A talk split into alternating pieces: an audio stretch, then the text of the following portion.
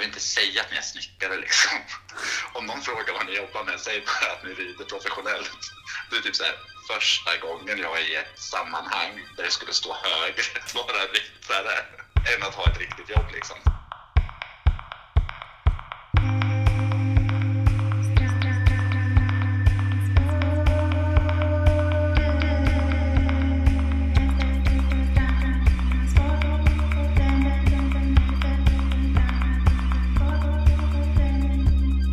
Men du, vi har ju liksom gjort lite grävande journalistik i till exempel din eh, Okej. Instagram och så vidare.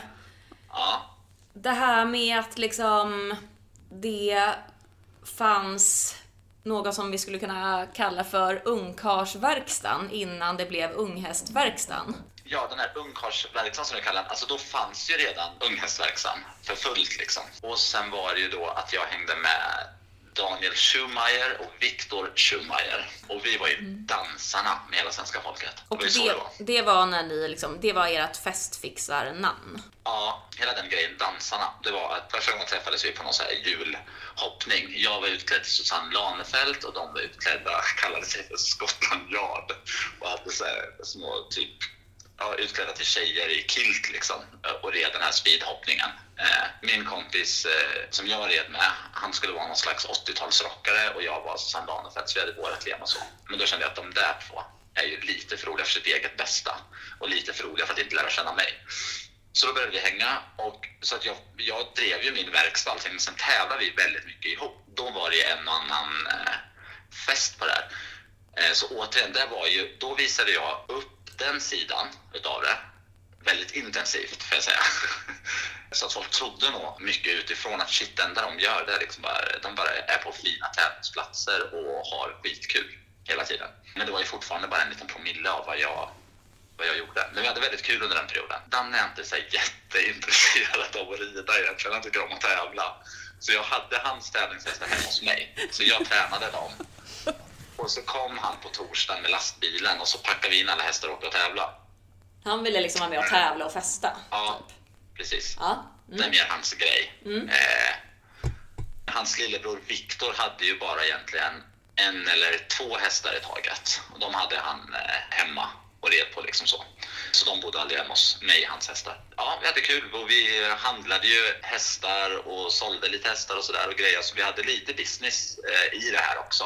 Eh, så det var inte bara att vi åkte och tävlade liksom, utan vi hade lite business. Så vi, vi hade en eh, häst som vi kallar Gurkan, Gekurella hette hon, som vi köpte i Holland och sålde på en, eh, den här treårsauktionen som finns i Sverige. Vi hade bestämt innan så här, blir det här bra, då ska vi åka till Wellington och eh, hänga med Danne Zetterman som är vår kompis. Och det blev bra. Så vi, hela, hela den hästen och allt vi gjorde med det, både festfixarna och de hästarna som vi hade i dansarna så att säga, som sen faktiskt blev ett bolag, Dansarna Events. De pengarna, det kallar vi för monopolpengar. De får aldrig användas till något så här riktigt i livet.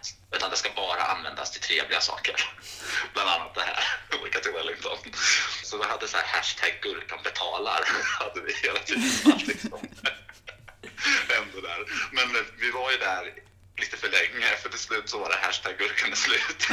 Hur var Wellington? Alltså shit vad vi hade kul där. Alltså det är så här, man vill inte åka tillbaka för det går inte att toppa eh, de veckorna vi hade där. Och nu är ju alla, även i det gänget som vi hängde med där, är ju en annan så här plats i livet också. Som Daniel Zettermans nuvarande fru. Han träffade henne då när vi var där och började gå på dejt med henne och så. Så att han var ju också i festartagen och bara shit vad kul vi har. Nej, men det var det är en helt annan värld. När man kom därifrån så var man jetlaggad och så deprimerad. Man bara kände jag vill tillbaka till den här plastiga världen. Det är så, det är så jätteannorlunda mot hur vi har det här.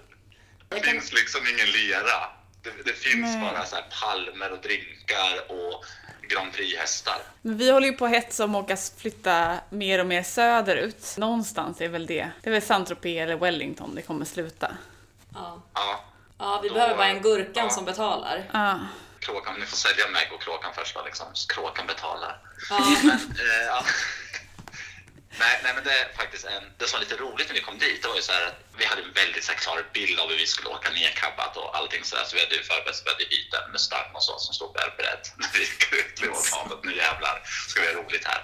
Och då skulle vi, åkte vi direkt till en sån här, vad heter det, poloklubb och eh, den familjen som eh, Danne då eh, sättet man jobbade för hade ju så medlemskap där. Så där hade vi det väldigt trevligt medan alla andra red och jobbade på förmiddagarna. Och fick så här, Danne och Viktor fick säga instruktion, ni behöver inte säga att ni är snickare liksom. Om någon frågar vad ni jobbar med, säg bara att ni rider professionellt. Det är typ så här första gången jag är i ett sammanhang där det skulle stå högre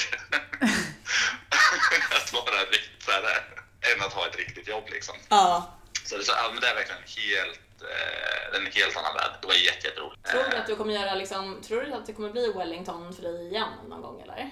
Om jag skulle hamna i Wellington nu av någon anledning skulle det säkert mera vara businessrelaterat. Att det är att man vill ner och göra nya kontakter liksom, i så fall. Och jag försökte faktiskt, det var inte bara för att jag försökte göra lite så här stå och kolla på sådana här hunters och equitation, sådana klasser och se lite vad är det för typ av hästar som lämpar sig för det och sådär. Så där skulle jag nog i så fall, då skulle jag nog vara nere mer med ett business-tänk den här gången tror jag, om vi ska åka tillbaka till Wellington. Du som är liksom ryttare på heltid, har du liksom en vanlig klädstil? Vet du vad du liksom ska ta på dig? Alltså civilt. Alltså jag har en så supervanlig, alltså så här typ skjorta och en liten byxa liksom. Supermellanmjölk. Ja, men det där undrar jag om man liksom har ridkläder varje dag. Alltså jag tänker, Ja. när man har, va- alltså vi som har vanliga kläder på oss, oftast varje dag, ja, då så här, man förändrar ju sin stil liksom genom åren. Den enda perioden jag hade det var ju typ så här i, det var ju på högstadiet typ man förändrade stil. Sen dess har jag haft min lilla skjorta och byxa på mig tror jag. Så det är liksom så, det det är så du ser ut. Liksom. Ja, alltså det är så här, du är mer så här, du ser ut som en Star Wars-figur liksom när du får eh, härja fritt med dina kläder. Ja, Så jobbar inte jag. Nej. du var faktiskt väldigt eh, spot on. Du har ju berättat för mig att du bara har mörkblå ridbyxor. Det är det här jag tänker också Ja. så här, om man bara har ridkläder på sig varje dag så borde man ju så här utveckla den stilen också. Att man bara, nu har jag den här ridklädes liksom, stilen. Eller typ så här, nu känner jag mer, Ja. mig mer så här. Men du har liksom alltid liksom bara mörkblå ridbyxor. Ja, jag tar på mig min uniform liksom och går till jobbet. Ja, du tänker så. Jag förstår. Ja. Ja, men skönt också i och för sig. Men Ja, också lite tråkigt. Okej, så här då. Nu pratar jag rent allmänt. Vad är grejen? Varför har alla män sådana här små skärmar? Det finns ju ingen man som har solskärm på hjälmen. Åh, håll i din jävla hatt nu! Jaha, mm, Vet inte absolut. du om det här? Åh gud, det här känns som du redan har... Alltså, Danne och Viktor red med solskärm. Det här har inte du koll på. Det här var ju så storslaget på den tiden, ska du veta. Vadå, när var det här? I Wellington? I den gassande? Alltså, de, fick, de fick ju feeling i Wellington, för att alla har ju så, inte killarna inte men tjejerna, alla tjejer har ju så här solskärm. Det är helt idiot, det är så idiotiskt. Ja, mm. Ja, och så vart det jättegrej här i Sverige ju att alla började ha solskärm, stora skärmar. Och då fick de någon slags så här feeling och köpte en varsin eh, kaskhjälm med solskärm. Men kallar den då i vår nya Polo Cask, kallar de det då. ja. Och, jag, och jag sa så här, "Va, men, alltså det är en tjejhjälm. Alltså, för, alltså, jag är ledsen men för mig kommer det alltid vara det. Hur Jag, jag förstår, jag, det, här, det, är liksom, det här är verkligen, eh, jag är så fascinerad av det här. Varför? Men alltså, varför är det en tjejhjälm? Eller varför Ja. de valt att ha det? Nej, varför är det en tjej? Hur, liksom Nej, jag vet inte. genuskodad hjälm? Jag vet inte, alltså egentligen när de hade det här, det här dit vi ska komma nu, att de hade den här och försökte göra en grej av det, att alla kommer förstå att det är skönt att ha den här solskärmen och det är snyggt. Jag var okej, vi får väl se. Sen finns det en hästsportmässa där alla som säljer ridsportbutiker åker till. Jag vet inte vad de har den, Holland, Belgien eller Tyskland eller vad de har den. Då åker man dit i alla fall och ser de nya trenderna som kommer vad man ska köpa in och så. Då har jag några kompisar som har en ridsportbutik. De är där och pratar med de som har kask. och de bara, har ni sett att det finns två svenska killar som använder ladyhjälmen? så att liksom de själva som säljer hjälmen Det är helt de här killarna som hade valt att använda deras ladyhjälm. det här är så sjukt. Alltså det är, så, här- det är liksom, för jag, jag, Ja, ja. jag får liksom inte ihop, alltså jag får inte ihop. Jag får inte heller ihop det. Det här är liksom, det här gör mig så provocerad fast också helt bara typ så här, jag blir inte ens Förbluffad. jag är bara helt oförstående varför en skärm kan bli, varför en skärm, alltså det är som att så här, nej jag förstår, nej, jag förstår verkligen inte det här. Det är som att man skulle bestämma att så här, men nu har vi kommit på en asbra grej, nu har vi kommit på en bra praktisk grej. Det gör vi till en tjejgrej och då kan inte killar ha det. Men jag förstår inte heller vad det är som är feminint eller maskulint. Det är bara att första gången någon satte på sig en sån hjälm var det en tjej som hade den på sig och sen så bara Ja. var det... Jag förstår, det finns heller ingenting som säger att det skulle vara mer feminint med en stor skärm. Första gången jag såg en sån var en gång när jag skulle köpa en, alltså jag hade ett jättelångt riduppehåll på 15 år så att jag gick ju från att rida i såna liksom Jofa eh, liksom hinkar eh, eller såna där sam, klassiska sammetshjälmar till att helt plötsligt fanns det en miljard hjälmar. Första gången jag skulle då köpa en ny hjälm efter det här uppehållet så typ provade jag runt lite och bara det där är ju killhjälm. Och jag, då blev jag helt så, alltså, i min vildaste fantasi kunde inte ens föreställa mig varför det. Jag bara vände och vred på den och fattade inte vad det var. Det var så. Man bara tror att så killar har någon min, en annan huvudform. En, eller mi- vadå? ja, precis. Det är den här lilla hjärnan, det är Lilla därför. Ska vara helt ärlig, det här med solskärmarna, det är väldigt så roligt för det är ju bara att man har på något sjukt sätt bestämt att det är bara tjejer som har solskärm. Det finns ju faktiskt, jag var faktiskt lite inne i somras så var det lite soligt faktiskt en period. Eh, och då finns det så här skärmar tydligen man kan köpa. För jag kan inte rida med solglasögon. Eller jag kan inte hoppa med solglasögon. Jag tror att jag är så här på något sätt utvecklingsförstörd. Så att jag tittar på glaset istället för den som är framför. Jag kan liksom inte hitta några distanser när jag rider med solglasögon. Jag tror det tittar lite för kort, liksom att jag tittar i glaset istället. Eh, så då och då, då finns det sådana skärmar man kan köpa. Jag har eh, en Samshield och då, då finns det solskärm som du kan trycka på Just det. med den skärmen du redan har. Det är jag jätteöppen för att införskaffa mig. Så när ingen ser så rider du med en sån som du trycker på. Om man kommer in så bara rycker av den. Jag kanske hade kunnat använda den på en tävling också om det visar sig att det ser snyggt ut när den sitter eh, på.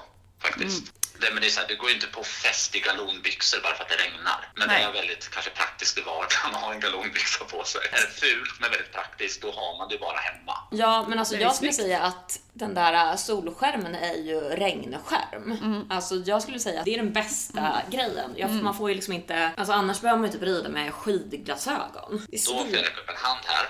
På framridningar så är det ju så att unga nervösa flickor har ju skärm. Unga nervösa pojkar har inte skärm på en framridning. Unga nervösa pojkar kan man få ögonkontakt med när man kommer på en liten busig häst. Bara, Åh, här kommer jag, jag tänker ta den här sidan om dig. Unga nervösa flickor ser ju inte. För de tittar ner så att hästen är på tygen, är skärmen i vägen så de ser ju inte ens att du möter dem. Så skulle jag säga att det också är ett riskmoment den här skärmen. Ja, men då är det inte skärmen, då är det ju att folk tittar ner på sin häst. Apropå att den skyddar mot regn så är den också livsfarlig ibland. Ja, men då får, det, då får man väl göra en sån med genomskinlig skärm. Det kanske blir det nya. Det blir det nya. Ja, som det- endast skyddar på plexiglas. endast skyddar mot regn. Nej, men man får ju ha någon liksom fade i den där. Ja, Ja, okej, det, men, men, eh, det kanske blir din. Ja, Du förstår att eh, du kommer nästa tävling behöva ha skaffat en hjälm med sol slash regnskärm va? Ja. Ja. Vi snackar, vad var det, slutet på juni 2021? i Ja, tills dess. Så ska vi ha tagit fram den här äh, fejdade plexiskärmen. Men upplever, alltså skyddar den här liksom vid något tillfälle? Regn säger ni? Regn, Jag känner inte att jag 100%. har regn i ögonen. Va? Men Har ni regn i ögonen när jag rider? jätteofta. Ja. Alltså vi rider fort. I regn. Alltså, vi rider fort. Ja, det gör vi. Nej, men okej, men det här är ändå liksom... Om du ska göra Dit någonting... men inte längre. Om vi ska nu göra någonting för den här genuskodade liksom, ridklädseln så får du ju i alla fall bjucka på att börja rida med en solskärm. Alltså om det ska vara det mest provocerade man kan göra som man. Alltså Jo, herregud. men om, om jag hade haft ett, eh, om jag själv hade så här. Precis som Dan och Viktor i det här fallet som upplevde att de behövde en skärm. Jag skulle absolut kunna ta på mig en skärm om jag upplevde att jag behövde det. Det tror jag inte skulle hindra mig för att någon skulle säga att nej men det där är en tjejhjälm. Jag skulle nog inte ha några bekymmer med det. Jag hade nog kunnat rida med den hjälmen då. Alltså det här är ju, det här är ju den verkliga hjälmdebatten, känner jag. Ja, det här, precis det här det är den, den intressanta hjälmdebatten. Ja, inte någon jävla hattdebatt. Vem bryr sig? Men det är också typ såhär, varför kallas det ladyhjälm? Man bara, vem fan vill ha en jävla ladyhjälm? Alltså det är också att man bara, vem är en lady? Man bara, jag sätter på den här, blir det en lady? Vill du Ah, ta en lady? Nej, nu känner jag att jag blev mycket provocerad av den här jävla solskärmen här. Jag har inte ens hunnit fundera kring det här. Men det är bara... Oj, oj, oj, oj, oj. Ja, Ja, Ja, Men det är inte ganska mycket i mode så här, som man skulle säga det finns ju ett tjejmode, ett killmode. Jag tänker att ni har ju ändå lite kontakt med modebranschen båda två, tänker jag i någon ända. jo, absolut. Jag tror att bara att jag har liksom inte reflekterat över de här hjälmarna förrän jag helt plötsligt börjar märka så här. Men gud, varför är det inga killar med skärm? Är de dumma i huvudet eller? Vill de, bli liksom, vill de inte se? Vill de eller vill tror, de vi, få vi, får liksom... se, vi får se till nästa år, men jag tror på riktigt, för jag har ju sett faktiskt killar som rider med det, så det kanske lättas upp. Det kan ju börja mixas lite där. vi får skapa en hashtag för det här känner jag. Ja, Mm. Nya debatten. Okej, förutom den pyttelilla skärmen, vilket är din favoritprodukt i stallet. Mina stövlar är väldigt viktiga. Jag kan inte förstå folk som kan rida. Ibland ser man folk rida utan till och med chaps. Det är för mig helt ofattbart. Jag rider ju i mina stövlar tills fötterna nästan faller av av köld. Då kan jag tänka mig att ta på mig en annan sko att rida i liksom. Kommer du ihåg när du senast liksom fick typ kritik för någonting? I din ridning. Det kan ju också vara i ett träningssammanhang, att du rider för någon som bara, nej men du måste verkligen shapea upp din balans. Det var länge sedan jag fick någon sån här riktig smäll på fingrarna liksom, att det är helt fel ute. Men sen får jag ju konstant alltså, så feedback på hästarna, man kan ta dem vidare, tränar med Malin och eh, Fred en del. Och då diskuterar, alltså, men vi rider ju ihop för att diskutera vad man kan göra bättre med varje individ. Men det kan ju vara så här, så jag tränar också för att veta, Kaiser, tysk, Ludvig Bergvans gamla tränare som kommer hit till Norrköping ibland och har träningar. Och Helena Lundbäck. Och han kan ju, då kan det vara absolut så här att jag sitter på någon häst och det är klart att jag, jag är ju där för att få hjälp. Så då kan jag ju säga att jag rider inte så långt ut i hörnet på den heta hästen, den blir bara spänd och stressad av det. Runda av vägarna eller den där hästen måste vara lite mer upptänd på högre i formen. Men det är ju därför jag är där, för att få lite, men jag har inte fått någon sån här, vad dålig det är det var länge sedan. Nej men jag tänker så här, okej du tränar alltså med Malin Bajard och Fredrik Spets. Vad säger du till dem då liksom? Alltså vad säger man till Malin? Nej, Malin har väl inte så mycket, hon behöver ju inte mina tips kanske. Absolut inte. Men vi diskuterar ju hästar så här eh, generellt, alltså man tänker när man rider. Men eh, Malin är ju väldigt så här, hon, hon gör ju på sitt sätt. Hon snackar ju inte så mycket ridning utan hon bara gör det ju på något vis. Fred och jag däremot, vi kan nog ha mer sådana diskussioner. Att jag kan titta och så bara, skulle du inte sätta, du kanske gör den lite väl eh, snabb i din iver att få igång fötterna på den eller tvärtom. Du kanske borde sätta lite mer snurr i den där och inte bara låta den se lite slow ut. Eller man kan diskutera sådär. Är inte det där bettet för starkt? Ska man liksom prova ett snällare bett? Eller ja, men du vet sådana diskussioner. Malin tänker, hon är ju liksom i en eh, lite liga för sig. Jag har inte så mycket att tillägga där liksom. Det är inte så att du bara, mer ytterskänkel. Yttertygen Malin, yttertygen. Det glappar. Det glappar. Ja, de får sätta glappar. Försök ha en mjuk kontakt och trampa ner. Trampa ner hälarna Malin. Det händer inte. hälen och lugna händer. Lugna händer. Nej, det, det är inte så mycket så. Kan du inte testa det Hur nästa tror, gång? ja, precis, hur tror du att det skulle bli om du börjar liksom ropa lite sådana där, vad du tycker att, något förbättringsområde? Ja, hon skulle nog förmodligen skratta ganska högt. Ja. Det skulle vara hennes spontana reaktion på det, faktiskt. Om jag sa någonting åt henne hur hon skulle rida en häst. Eh, Vi kan ju bolla idéer som sagt var, om saker och ting. Men man har väl, jag tänker att nu har man ridit så länge så att all, då har man kommit till den att man har sitt sätt, sitt sätt att vara. Och Malin accepterar ju också att jag har ett sätt jag vill att mina hästar ska vara. Så att jag, det är inte så här eh, att hon vänder upp och ner på allting helt plötsligt. Och det är jag tror aldrig hon har sagt det, håll mera på ytter till mig. Alltså det är inte där vi är och pratar. Nej. Nej, utan man kanske pratar mer om om man ska sätta mer energi i hästen eller om man ska lugna ner den eller hur man ska liksom den här hästen, jag tror den hoppar mycket bättre om det ger den mera plats så att den kommer få, få lite mer utifrån så den får chansen att kommer det för djupt så kanske den skruvar sig lite och så försöker hålla ut den lite för den är lite långsam i fronten och ja men du vet sådana saker kanske man diskuterar. För det blir inte utsatt för den där hårda kritiken som man fick när man var yngre. Nej, vi är ju fortfarande i den eftersom vi har liksom inte, vi kan inte, Ja, vi, det. vi är så Ja, långt precis. Bort tänker- ifrån att ja. diskutera så här, såna där saker. Vi bara, alltså vi är fortfarande glapp i yttertyger eller liksom, alltså jag behöver, jag behöver på riktigt Det någon som skulle säkert vi också, men ja, jag Ja. fattar. Jag hade en jättebra tränare som hette Katarina Hell när jag var yngre. Och hon fostrar mig ganska hårt i hur man beter sig när man tränar och sådär, apropå det här att kunna ta kritik och så. För jag vet att i min iver att vara duktig, för det tänker jag att alla vill vara, om man nu är och tränar för att bli bättre och man vill ju redan vara duktig egentligen om man är lite tävlingsmänniska i någon ände. Och då vet jag att det var någon, jag kommer inte ens ihåg exakt vad det var hon sa, att men säg att hon, där är du för stark framåt in i den kombinationen. För det är ju ändå kort där. Och då svarade jag, och jag hade ju redan upplevt det, så i min iver att vara så förstående så råkar jag säga, jag vet. Och alltså den reaktionen, hon var svart i ögonen bara, men om du redan vet och ändå gör det, du är ju helt jävla dum i huvudet. Jag skriver där på en liten post-it, säg aldrig mer jag vet. Nej, liksom. ja. Aldrig, aldrig, aldrig. Fast det är ju det som är så svårt med att rida, man vet ju också så mycket. Ofta vet man ju lite mer än vad man, än vad man också behärskar och klarar av att utföra. Fy fan alltså. Ja, man vet väl precis att man så här, man bara, jag vet att jag ska räta, liksom räta upp mig, jag ska inte typ tappa halva tyglarna. Men det händer ju. Så om någon säger Ja. då så vet man ju också så här, ja absolut, jag vet det här. Men man behöver ju Men det, ha- fin- ja, och det finns ju något i det svaret som är ett, alltså det blir som man säger lite i försvarsställning och mindre Ja, mottaglig. därför, nu har jag lagt till det här. Det jag ändrade mitt jag vet då, som barn redan. Det var typ 15-16 år när jag fick, först- när jag fick klart för mig att man säger inte jag vet till sin tränare. Då lade jag till, jag kände det. Ja, ja. Får man, sä- fick man säga så då? Ja, det gick Ja, bra. det gick jag bra. jag bara, Ja, ja, jag kände det. Ja. Inte jag vet, det var jättedumt. Men jag kände det kunde man säga. Mm. Upptäckte jag. Men likadant, hon var rätt hård och det var bra så att man fick inte göra fel flera gånger heller. Jag jag fick rida hennes jättefina tävlingshäst. Och för mig då var det så här, det var mycket bett och och så, Det var mycket tyglar tyckte jag. Bara där tyckte jag var avancerat. Och sen så här, men vänd snett igenom, gör ett byte. Och jag har ju varit grov mot henne som på tävling och jag har stått så mycket och tittat när hon tränar själv. Så jag vet att den här hästen flyger upp ganska högt och slår lite akuten Byter. Såg ganska smutt och coolt ut när hon gjorde det. Men men jag gjorde det, det bara...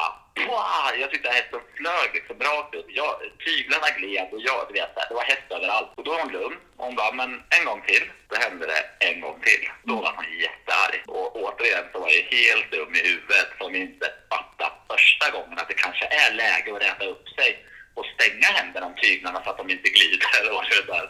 Så jag var ganska fostrad från början det här med att kunna ta kritik. Att ibland får man bara bita ihop och ta det. Och förstå att när någon säger något Återigen, det här är en person jag respekterar. Att hon förklarar för mig lite halv eller superopedagogiskt hur jag ska bli bättre så är det klart att det gör ont och det är ju, och det är ju eh, obehagligt att utvecklas. Det känns ju obehagligt. För gör man någonting som känns bra, då gör man någonting man redan kan. Ja. Så är det ju. Så, ja, så det är ju på något vis bara svälja och bara ja, bara försöka göra det lite bättre nästa gång och inte göra samma fel två gånger. Direkt analysera, hur skulle det aldrig kunna, alltså måste spela det aldrig hända igen. Så Ja. man tänker då. Alltså jag gillar att få lite skäll. Jag Det, jag behöver det. jag har liksom så alltid till att jag har liksom en snäll tränare som kan skämta mycket och sen har jag en hård som också kan skämta lite men man vet, man är, det är liksom en hårfin gräns liksom.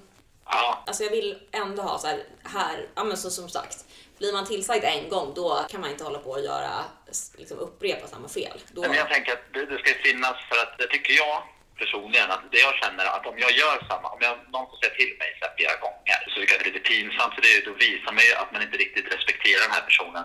Så här, om den säger så här, du borde ha kortare tygel. Ja, okej, då ska jag ha kortare tyger. Då ska inte den behöva säga det under hela passet, för det visar ju lite så här att du lyssnar inte riktigt. Då tror du ju inte 100% på det den säger om det envisas med att släppa ut tyget hela jävla tiden. Så av ren respekt för sin tränare så tänker jag alltid att man alltid ska, även när det känns fruktansvärt obekvämt och stelt ibland, så får man bara försöka hålla den positionen och den tygelängden eller vad det är, den farten som tränaren säger åt en att göra. Om man ska hålla på nu då mycket med hästar och har någon typ av tävlingsambitioner. Är det enklare att vara tillsammans med någon som en, en annan ryttare eller tror du att det är enklare att vara ihop med någon som bara kan liksom ha hand om resten av livet? Ja, alltså är man två ryttare och båda två har samma ambition, då kan det vara, då kan det, nästan vara- då kan det nog bli lite jobbigt ibland tror jag. Tror du inte det? Alltså så här, för att få livet att gå ihop. För det tar ju väldigt, väldigt mycket tid. Ja. det här. Eh, Så övriga livet får ju stå väldigt mycket tillbaka om du ska verkligen vara tävlingsryttare, tänker jag. Och då får ju allting, hela livet stå på paus om båda två konstant ute och tävlar och, och kör den grejen. Nej, Men då får man väl styra upp det så. Nej, jag vet inte. Jag tror inte det. Jag tror det är bättre än det andra. Det viktiga är väl att om du ska hålla på med hästar så är det bra om det, den du är tillsammans med förstår hur mycket tid du måste lägga i det här och engagemang och pengar. Jag tror inte att någon, jag tror det är svårt att få någon att förstå det som vi inte håller på med. Det är som att det inte riktigt går in på vilken nivå. Nej. Nej. Men jag vet, jag har ett, ett par. Den ena spelar väldigt mycket golf, mannen, och hon red när de träffades. Han blev jätteglad att för första gången träffa någon som la så mycket tid på sitt, sin hobby som han gjorde. Så de hittade liksom, möttes ju i det, att det var helt okej att vara borta. Hon var på meeting, han var på golftävlingar. Så de gjorde en helt varsin grej egentligen. De hade full förståelse för den andra, att det var så tidsåtgång på det. Det är nog svårare om man har, lever med någon som vill äta tacos och titta på Idol. Så sitter hemma och väntar liksom. Det måste ju vara jobbigt att vara den som sitter hemma och väntar. Vem vill vara ihop med någon som sitter och väntar på att få äta tacos och kolla på Idol? Det finns väl? Ja, men de måste väl finnas? Jo, det finns säkert. Absolut. Det är ju en eh, livsstil här liksom. Det, måste man, väl- alltså, det är jättemånga timmar man lägger i det här. Ja. Ja, ja, timmar och energi. Alltså det är det som är problemet. Också. Ja. Man är ganska trött när man liksom har jobbat en hel dag och sen varit i stallet och sen... Ja, sen är, det inte, är man ju liksom hungrig och vill gå och lägga sig typ. Ja, men precis. Och, och de vakna timmarna däremellan så blir det ofta så att man lägger väldigt mycket energi på att fundera på de här djuren. Ja, Det är både, man är orolig att de ska skada sig och när man har gjort det så är det en massa veterinärbesök och, och krångel och så funderar man på det och sen är det rätt foder ger den verkligen. Det måste vara jättejobbigt att leva ihop med någon som, om man inte är ett dugg intresserad av det, med tanke på hur mycket det ja, snurrar i huvudet på de som håller på med hästar. Det snurrar ju lite mer eller mindre dygnet runt tänker jag. jo absolut. Jag tror att eh, varken min eller Sojas sambo eh, älskar kanske inte vårt hästintresse. Men vad, vad gör de då, då? Är det här konfliktfritt? Nej, det. Nej, det är ständiga Nej, konflikter. ständig konflikt. Vi har gjort ett avsnitt med en psykolog som heter Benjamin. Han måste komma tillbaka för att vi behöver, Ja, vi behöver återbesök hos psykologen. Men där, där vi pratade om eh, hur man har kärleks och sambo och vänskapsrelationer när man håller på med hästar. Det är ju en ständig debatt eftersom vi också typ, vår, alltså, ingen av våra sambos har ju liksom ett hästintresse och sen så när vi liksom droppar saker som att så här, nej någon semester det är inte vi sugna på. Alltså vet, vi vill ju inte åka på semester, Nej, vi vill ju vara med våra hästar då istället. Och typ så här, De är rädda för hästar. ja. ja. Eh, Ja, nej, men det, det, ja, det måste vara mycket svårare än att försöka få ihop en, båda två håller på med hästar i alla fall. Det kanske är det. Som jag gjorde också en sån där liten, råkar köpa en hästgrej. Jag glömmer ofta att berätta saker överlag för Frida, så här, så, saker som händer. Eh, men, och det, det här hade jag glömt alla. att du har köpt en häst. Så jag, jag kom hem, jag var där nere och tävlade, var på Breeders för ja, två år sedan. Där, och så hade jag ropat in det där för ölet på auktionen. Sen pratar hon med den andra delägaren då, Sofia, och hon bara Åh, så har ju Björn och jag köpt en för ölet, vad tycker du om det? Så jag bara, va? Va, vadå, Björn ett föl? Ja, det, det köpte, jo men det köpte vi häromdagen. Tog hon det, det? gick, det var det jättebra. Eh, det var ett sånt fint föl och det var, ja, Ja, men jag blev nöjd. då tänker jag att det blir som en, liksom, att man får... Alltså, En som att- present. Ja, en present. Så tänker det jag. här, nej, nej, det här är mina hästar hörni. Jaha, är det så? Ja, för fan, det här är skillnad. Det här är, o, det här är något helt annat. Det är mina hästar. Det är våra hästar som säljs, men det är jag väljer. Så, så det där kan vara lite känsligt. Det, där är jag mycket. Frida kan ju vara så här, ja men det var, det var väldigt kul att du köpte det. Däremot om hon bara, shit jag hittade den här hästen. Jag bara, varför gör man den till? Då är jag jättehård. Hon får inte köpa hästar.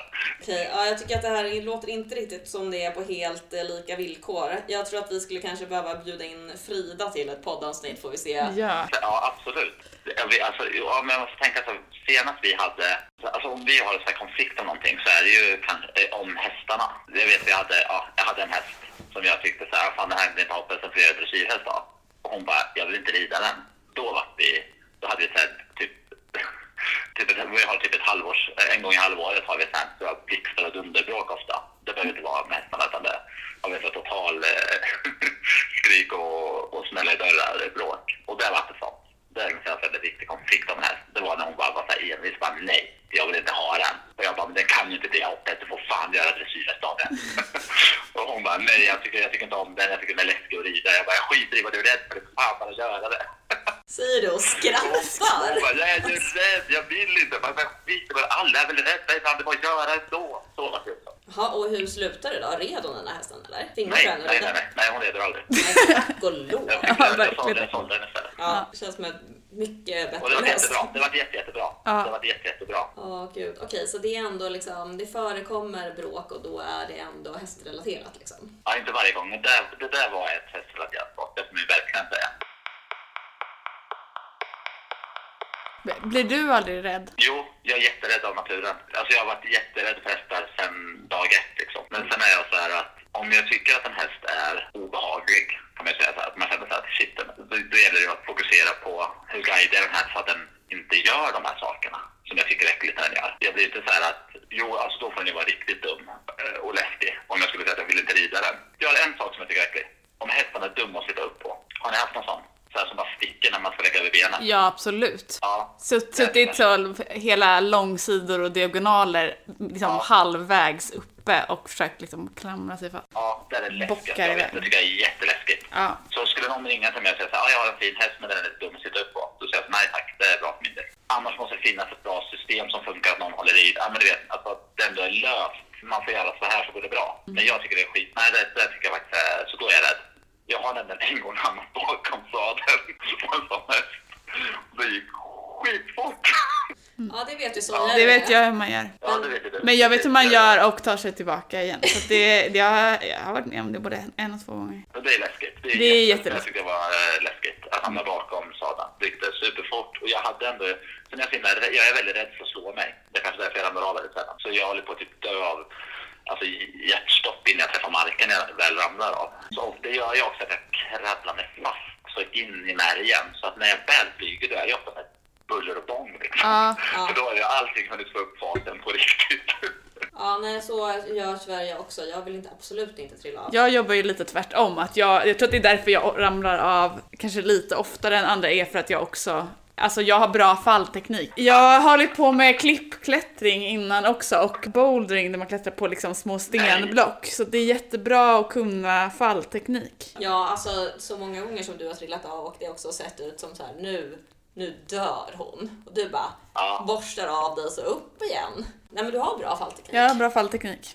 Men det är också för att jag vet när man ska släppa. Ja, men det är där jag tänker. Det gäller att släppa i tid i så Ja. fall. De gångerna, ja. Jag har faktiskt, peppar peppar, aldrig skadat mig trots att jag jobbar med det här. Det finns mycket hästar. Så det enda, jag har slagit mig medvetslös en gång, men aldrig brutit någonting eller sådär. Utan bara att man slår i huvudet lite för hårt. Men, men på riktigt, nu, nu är jag jättenyfiken på det med fallteknik. Menar du att du har en plan? Så här, nu släpper jag och då gör jag så här. Jag tror jag- In vänster armbågen till kroppen och, eller hur tänker man? Alltså det är mycket mer intuitivt tror jag än så. Men jag tror jag vet när det är ett bra tillfälle att släppa. Alltså, man känner ju på sig ungefär när det går, när det går så långt att, okej nu är det typ 90% sannolikhet att jag kommer åka av. Det är 10% sannolikhet att jag kan klamra mig fast och hamna tillbaka i sadeln. Men det är inte värt det. För jag har ett bra tillfälle att liksom ramla och liksom hamna en bit bort från hästen så jag inte får hästen på mig till exempel. Eller jag la- landar i någon typ av, ja men liksom när jag inte är, är tre meter från marken utan faktiskt är liksom kanske på sidan av hästen. Jag skulle vilja att ni lägger upp det här som du sa Ja. tillsammans med videon där du tränar. Men du säger att du har en känsla för det där läget. Och hur många procent sannolikhet det finns att de tar sig tillbaka. Nej okej, men det, den gången var, där var det ju, jag är ju chanslös. Alltså där är ju ingenting, Ja, det där är ju ingenting att säga till om från liksom start. Alltså det var ju inte ens ett, fr- frågan om att försöka, alltså Nej. någonting. Det var Det var helt bara att låta det ske. Ja, det var det bara. Men där tror jag också var bra. Jag slog mig ju liksom absolut inte. Och jag tror jag var mjuk i kroppen när jag ramlade. Så har jag också. Jag tror att det är så här, jag har ju tävlat i, alltså det. i freestyle i snowboard. I big jumps och sådana saker. Och då är det också så att då, trän, alltså då får man ändå träna på att så här, skydda nacken, skydda huvudet. Alltså att vara mjuk i kroppen, liksom vissa delar och sen alltså egentligen typ göra sig typ till en boll. Och så blir det lite, alltså de gånger, jag har ju åkt av, nej jag har bara trillat av klockan en gång, han bockade av mig i skogen. Och då var det så här, det är, jag kan sitta kvar när han bockar men då var det liksom en omöjlig och då, var det, då flög jag i liksom. Och då, då gjorde jag den lilla liksom snowboardlandningen. Och klarade mig ändå liksom ganska bra. Det tror jag att man ändå precis kan träna in. Sen så vill man ju då helst inte behöva liksom behöva träna på det med att flyga av hästen. Liksom. Nej, alltså det är det jag tänker. För att om någon skulle så här, sagt till mig när jag började rida, att, alltså så typ som ni då, eller med snowboard där, att du, så här, du ska göra så här för att skydda nacken. Och då hade jag bara sagt, nej fast då är inte det här en sport för mig. Om jag måste först lära mig skydda nacke och huvud innan jag liksom kan börja utöva det, då, nej tack, det är bra. Ha det bra, hej. Hade jag sagt på ställe. Ja, Jo, men ändå så tänker jag så här, om man hoppar stor, alltså när man hoppar så pass stora hinder, alltså flyger man av i luften då så är det ju det ett jävla fall liksom. Man behöver ju ha en, alltså jag, jag tänker Jo, på, men alltså, man ramlar ju oftast inte av i luften över hindret. nej, Nej, okej, ja. men en riktig, en riktig jävla bock liksom. Alltså jag tränade ändå studsmatta jättemycket och eh, då liksom när man tränar tricks på studsmatta så trillar man ju på studsmattan också. Då tränar man ju på att trilla där liksom. Ja, det är svårt att träna falltekniken på till häst. Ja, Men det är det man gjorde, det är det jag gjorde liksom på ponny. Alltså jag red ju på ridskola, alltså började när jag var fyra, ramlade av första gången jag var fyra och sen ramlade av, alltså konstant på liksom olika ovilliga ridskoleponnys hela min uppväxt. Jag lärde mig väl någonting av det antar jag. Jo, men alltså, jag har ramlat av jätte, jätte, jättemycket. Alltså när jag var yngre, så när jag Shetlandsbanan Emil, jag tror att jag var uppe över 20 gånger på ett ridpass liksom. Och det var där någonstans jag slutade räkna till de här hundra som vi pratade om tidigare. Jag måste ramla av hundra gånger. Det gjorde jag nog typ på den hästen bara. Men det är en väldig skillnad att man, när man som barn så skumpar av eller Ja. ponnybocka till eller till det som nu får med USA. Ja, Då är det, ja, det där jag tänker, där någonstans. Eh, jag kan inte översätta mina avlandningar som barn till de jag eventuellt gör nu. nej det är sant. De är så mycket mer brutala, det är så mycket mer kraft för att få Ja. mig ur balans. Liksom. Ja. Så jag tänkte, det, händer ju väldigt mycket mer. Mm. Apropå ramla av hundra gånger. Första gången jag och min häst rädsla, alltså rädslan för att rida. Första gången vi skulle trava utan ledare på ridskolan så jag av. Jag upplevde det som att den här ponnyn Sandy kom upp i sken. Förmodligen inte. Jag travade någon lite sådär. Och jag tappade balansen och försökte få tag om halsen på hästen. Och jag kommer ihåg, jag kan fortfarande ha den där känslan av att jag, jag var så övertygad om att bara den ena handen och den andra så kom jag sitta kvar. Det var, där jag strävade efter att verkligen få kunna liksom låsa händerna om halv nacken på den här vilda betten. Och precis innan mina små knubbiga fingrar ska mötas där under halsen, då bockar den till. Jag upplever att den kastar av mig. Den var förmodligen jätterädd och har mig klängandes över halsen. Så den bockar till. Jag flyger av och landar rakt på röven. Får jätteont. Den här lilla pojken, sju år gammal, är i en grupp med bara tjejer. Tycker att det är jättepinsamt att han har slagit sig i rumpan. Så när ridläraren frågar, gick det bra Björn? Ja, min mamma tittar ner. Jag gråter ju här och är rädd liksom mycket så här i riduppdrag i munnen och så. Och mamma tittar ner över läktaren och ropar att nu är det bara 99 gånger kvar Björn! Bra! Det här är väldigt peppande. Och jag gråter ju och, och, lär, och ridläraren kommer fram och bara vad har du, liksom, har du slagit dig? Och jag bara mm. All, allt stannar ju upp så alla blickar liksom på mig så här. Jag bara ja ryggen säger jag. Nej. Ja. Fattar ju nu att det kan ju vara lite oroväckande. Skada på ryggen. Men jag säger ryggen, tycker det känns bra liksom. Och då säger hon så här, eh, vadå? Då pekar jag så här, här. Och då ropar hon jättehögt, men det är ju rumpan Björn! det var en riktig förnedringsavramning. Min mammas version är helt annorlunda. Hon säger att jag tittade upp och spottade ut sanden och sa, nu är det bara 99 gånger kvar mamma. Men det låter som att du har fått ett trauma av det här. Ja, alltså på riktigt. Och jag är så här, jag har alltid sen jag var liten ritat väldigt mycket, så jag ritade av mig saker som hade hänt där. Så det enda jag ritade då under den perioden var hästar som kastade av sig. Kollegor på ena sida är en eh, skimmel som kastar av sin ryttare på olika sätt liksom. Åh, kan inte du, har du kvar någon av de här? Nej, jag tror inte det. Jag tror verkligen inte det. Fan, det hade varit så Eh, bra. Men när jag säger det till själv, jag det skulle vara så himla kul att se de där Det skulle vara väldigt kul att se dem här. den här trauman. Det hade varit så bra eh, tävling att vinna, pris. Eh, Björns konst. Avramningskonst. Du och Peder, Ja, ryttar, precis. Det ryttarkonstnärer, där, Ja. Målarna. Du kanske kan rita en nu? Jag får rita en ny Ja. eh, avramningskonst. Ja. Ja men du, tusen tack för att du eh, ville vara poddgäst. Jätteroligt. Jätte, jätte, jättekul att ha dig med. Yes. Ha det fint. Du med. Tack, tack. Hej. Hej! Eh,